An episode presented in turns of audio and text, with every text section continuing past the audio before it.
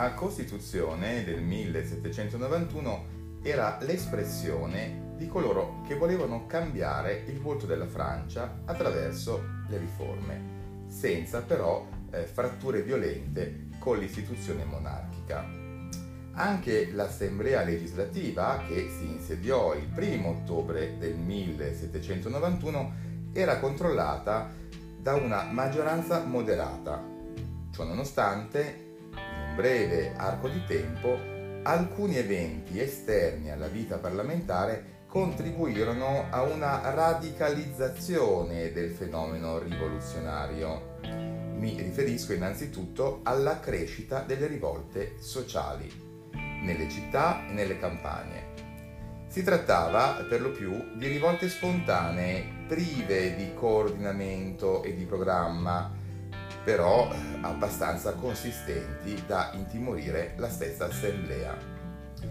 In risposta a queste rivendicazioni dei cittadini, l'assemblea eh, si vide costretta nel febbraio del 1792 a decretare la nazionalizzazione dei beni dei nobili emigrati e anche ad abolire senza indennizzo i diritti feudali ancora in vigore.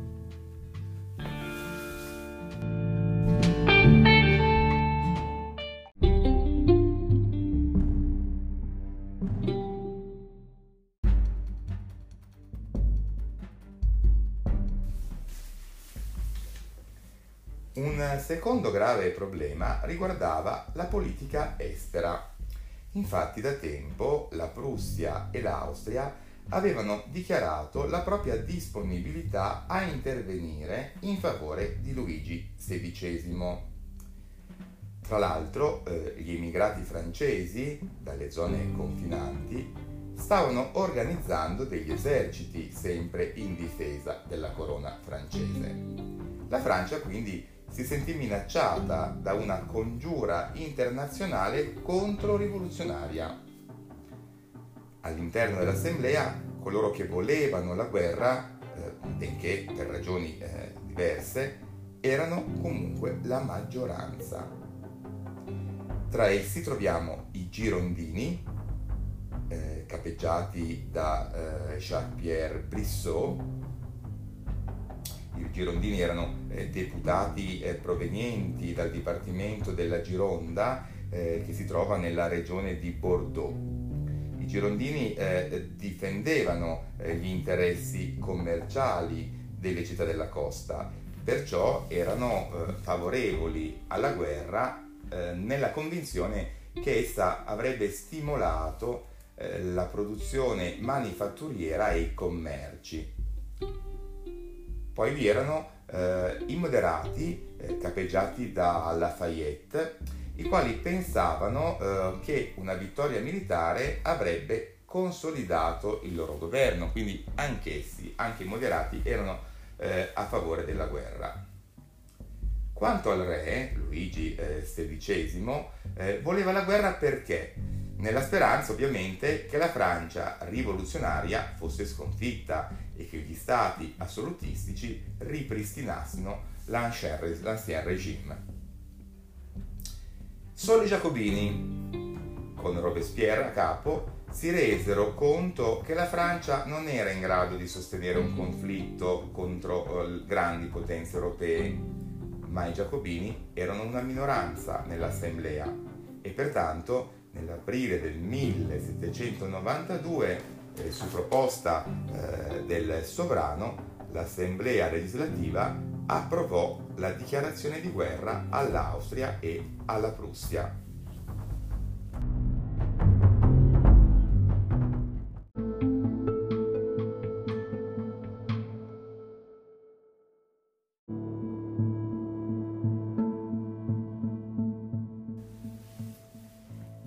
Scontri di questa guerra chiarirono subito la fondatezza delle preoccupazioni di Robespierre.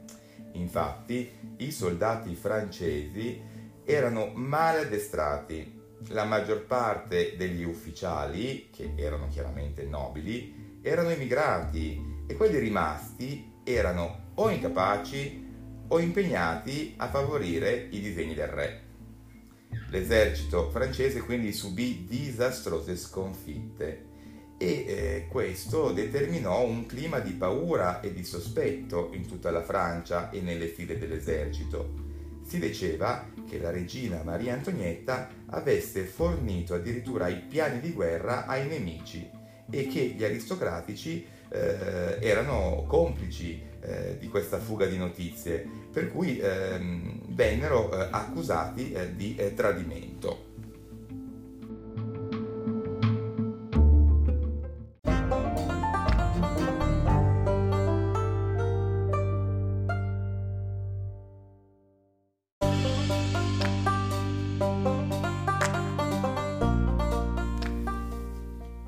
A questo punto i Sanculotti divennero i protagonisti della rivolta.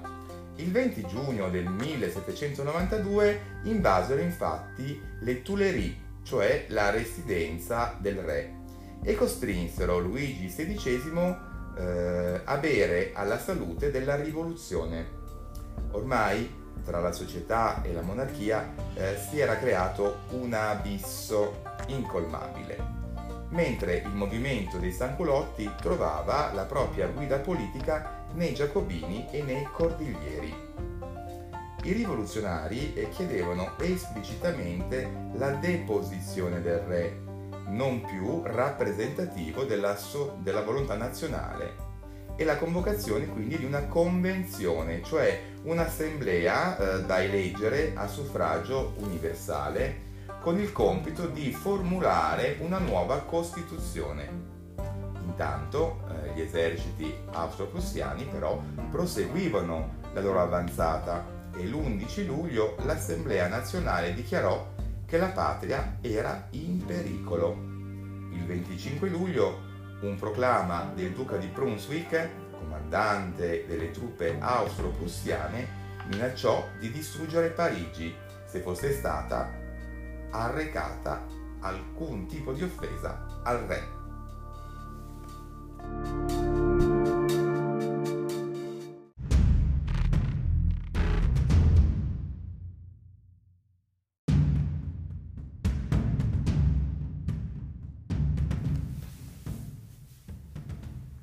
La minaccia del duca di Brunswick affrettò la fine della monarchia e spinse nuovamente la folla all'insurrezione.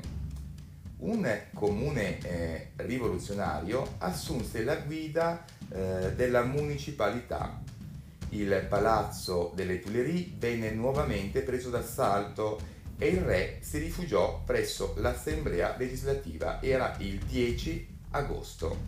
Quest'ultima, eh, pressata dalle richieste dei rivoluzionari, fu davvero costretta a sospendere il re dalle sue funzioni e a imprigionarlo con tutta la sua famiglia.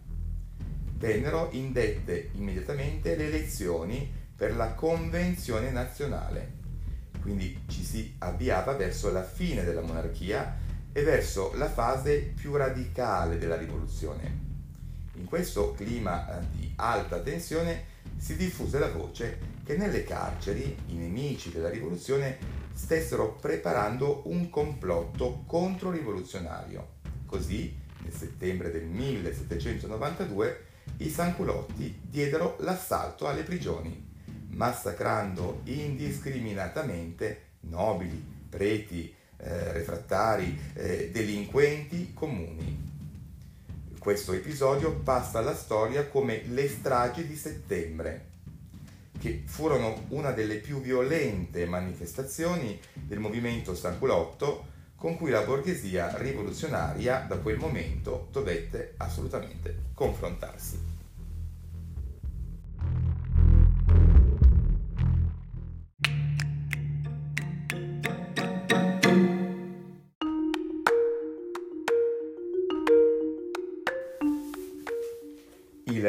Settembre del 1792 si insediò dunque la Convenzione, eletta a suffragio universale eh, maschile. Questa convenzione avviò l'elaborazione di una nuova Costituzione ritenendo inadeguata quella del 1791. La convenzione era composta da eh, quasi 750 deputati che si dividevano in tre gruppi, dalla cui posizione nell'assemblea eh, derivavano i termini con cui venivano definiti, quindi la destra, la sinistra e il centro. Eh, termini che tuttora eh, usiamo indipendentemente poi dalla collocazione effettiva nell'assemblea. I girondini eh, favorevoli a soluzioni moderate sedevano a destra rispetto al presidente dell'assemblea. I montagnardi, eh, cioè il gruppo dei giacobini e dei cordiglieri, sedevano in alto, a sinistra, erano fautori di idee radicali. Poi c'era la pianura, eh, spregiativamente detta la palude, eh, un gruppo di centro, eh, che non aveva eh, un preciso orientamento politico. Fra i girondini e i giacobini vi erano divergenze di eh, carattere non solo ideologico, ma anche eh, di carattere sociale. I, Giacobi, I, girondini erano i portavoce eh, del mondo degli affari, mm, mondo favorevole al libero mercato, e a una politica economica priva di vincoli imposti eh, dallo Stato, quindi eh, per vincoli intendo tasse o dazi. I giacobini invece esprimevano ehm, le esigenze del popolo minuto ehm, e della piccola borghesia, perciò volevano che lo Stato controllasse i prezzi e i salari e attuasse tutta una serie di riforme sociali per risolvere i problemi del caro vita e della disoccupazione. Tuttavia, secondo i giacobini, la proprietà privata non doveva essere abolita, ma lo Stato doveva garantire a tutti il necessario per sopravvivere. In questo senso erano sostenitori di una posizione moderata, mentre ovviamente vi erano gruppi di orientamento comunista che chiedevano proprio la nazionalizzazione delle terre. I girondini invece dominavano la convenzione, mentre i giacobini eh, assunsero il controllo del comune parigino. Quest'ultimo, di fatto, divenne l'istituzione più influente di tutta la rivoluzione.